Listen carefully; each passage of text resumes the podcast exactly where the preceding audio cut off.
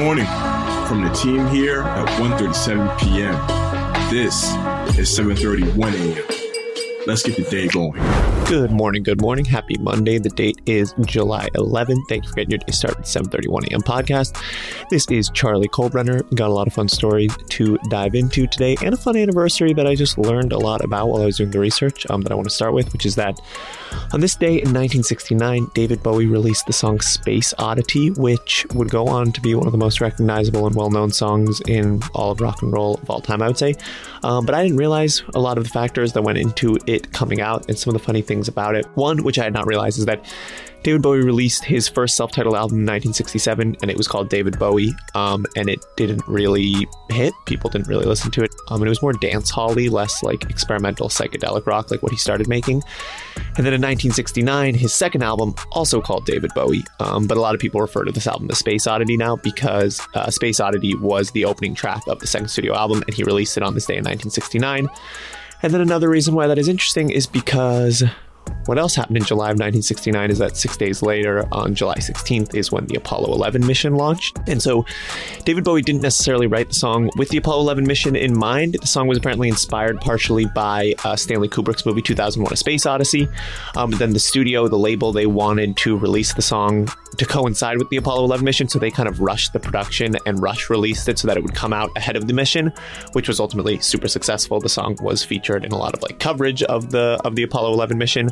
Um, and it was at first sometimes people wrote off the song as sort of a novelty song for that reason. And then it's interesting to see how perceptions have changed because since then it has gone on to be one of the most well respected songs in the canon of rock and roll. And to this day, it really is like this narrative sort of storytelling um, that became sort of a patented David Bowie style. But with that, we can hop into entertainment. We've got another box office roundup. Entertainment. The box office roundups when a Marvel movie comes out are fairly predictable, but I'm going to go into the numbers for you a little bit.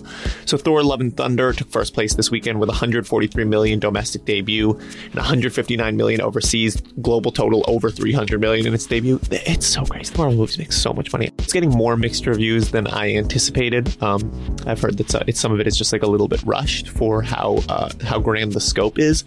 Um, but I've also heard that some of the representation in it is really incredible, and there's a lot of things that I am sure I'm going to enjoy about it. So I'm going to see it this week. Um, this is the third biggest opening weekend of the year behind Jurassic World Dominion and Doctor Strange: The Multiverse of Madness. So people haven't been as excited about this one as they were for Thor Ragnarok, Taika Waititi's previous joint, which in my opinion, Thor Ragnarok is a top five or maybe top six or seven Marvel movie of all time. Um, I just think it's like has one of the most distinct visual styles. It's one of the most recognizable ones that was the most distinct from the previous movies. And then in the rest of the lineup, Minions: The Rise of Gru had 45 million dollars, uh, and then Top Gun Maverick still clinging into the rankings with third in its third month of being out, which is so crazy. Um, Baz Luhrmann's Elvis was fourth, and then Jurassic World Dominion in fifth. It's crazy that Rise of Gru is second. that just like nobody really seems to like the movie. People just like the bit. Um, but I mean, good for the studio that they have managed to capitalize on just this bit to make so much money. And with that, we'll hop over into gaming.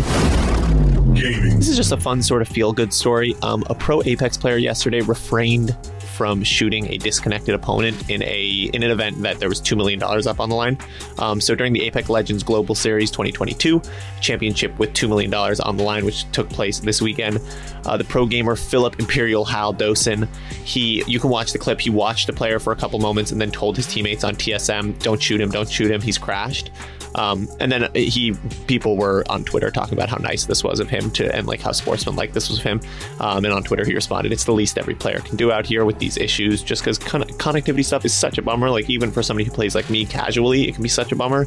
And so when you're playing at like a level where there's money on the line, I feel like being respectful about it is so so kind. Um, both teams, both the one that the person who lagged out was on and uh, the TSM player Imperial Hal both made it through the heat. At the time of recording, the final has not happened yet, um, but I'm going to tune in today and see who won. I feel like gaming, as it's gotten more popular, can be like kind of a cutthroat competitive field, as happens with a lot of sports. And so it's nice to see this moment where he was just uh, was very respectful. Hopping over into sports, two stories. Sports. First up, Novak Djokovic won Wimbledon this weekend. After falling to Nick Kyrgios in the first set, Djokovic went on to reel off three sets in a row. Uh, it's fun to watch some of the clips from there, like Tom Cruise, Rod Laver, the tennis legend, and others uh, were all in attendance. Nick Kyrgios was incredible throughout the tournament. There's no doubt that he is talented, but it's unclear based on this performance if he can keep set on straight for an entire tourney. That's something that we'll have to see in the future. This marks Djokovic's seventh win at Wimbledon, and it is his fourth in a row. He won in 2018, 2019, then 2020 was canceled, and then he won in 2021, and now in this year. Um, it's also the anniversary to the day. Uh, today is the anniversary to the day that he won last year. He said, I've lost the words for what this tournament means to me and my family. Um, it was a nice moment for tennis fans. Oh, and also on Rod Laver being in the audience. Rod Laver, incredible tennis player, but something that I think is so fun about him is Stan Smiths, the sneakers, became super popular over the past 10 years. Um, Rod Lavers are also a sneaker from his era that did not ever pick up the same level of hype as Stan Smiths, but I really like Rod Lavers. I think they're a really incredible pair of shoes if you're looking for like a low profile white shoe. And something that is super funny about them is that a community in which they are like the number one shoe, like this is what you wear if you want to play this, is hacky sacking. If you look up what is the best hacky sack shoe because there is like you do need a specific kind of shoe because depending on the the way that the like top of the shoe is i've hacky sacked a little bit in my day. Um, you kind of need a shoe that's good for it. Um, and then one final sports story. WNBA All Star Weekend was this past weekend, and Allie Quigley uh, beat the all time three point champion record, um, meaning that she has the most uh, three point championships of anybody in both the WNBA and the NBA now. Um, so Allie Quigley of the Chicago Sky won the N- WNBA three point contest this weekend. It's her fourth title at the event, and they've only had three point competition nine times. They've been doing WNBA All Star for about 20 years, but the uh, the three point competition has only been in nine times, and now Allie Quigley has won four of the nine, which is crazy. For reference, Larry Bird, who's won it the most in the NBA, won it three times. And part of how she pulled it off, it took place in her hometown, Chicago, where she plays for the Chicago Sky. So she was definitely jazzed to make sure that she could take it home. Um, she's been instrumental in the Sky's success this year.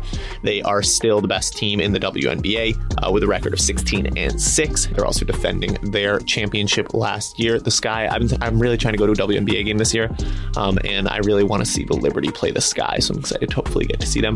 Um, if you want to hear more about the story, we've got a so, uh, story on site. Justin Cohen, one of our great writers, was actually on site um, at WNBA All Star this weekend, and so he did a great little write up on what it means for the team, what it means for Quigley, and just the WNBA uh, All Star games in general. And that'll do it for today's episode. For more detail on these stories and more, head over to 137pm.com or follow us on our social media platforms. You know we'll be back tomorrow. Uh, hop in the Discord so you can chat with us and the hosts. As always, remember, stay curious.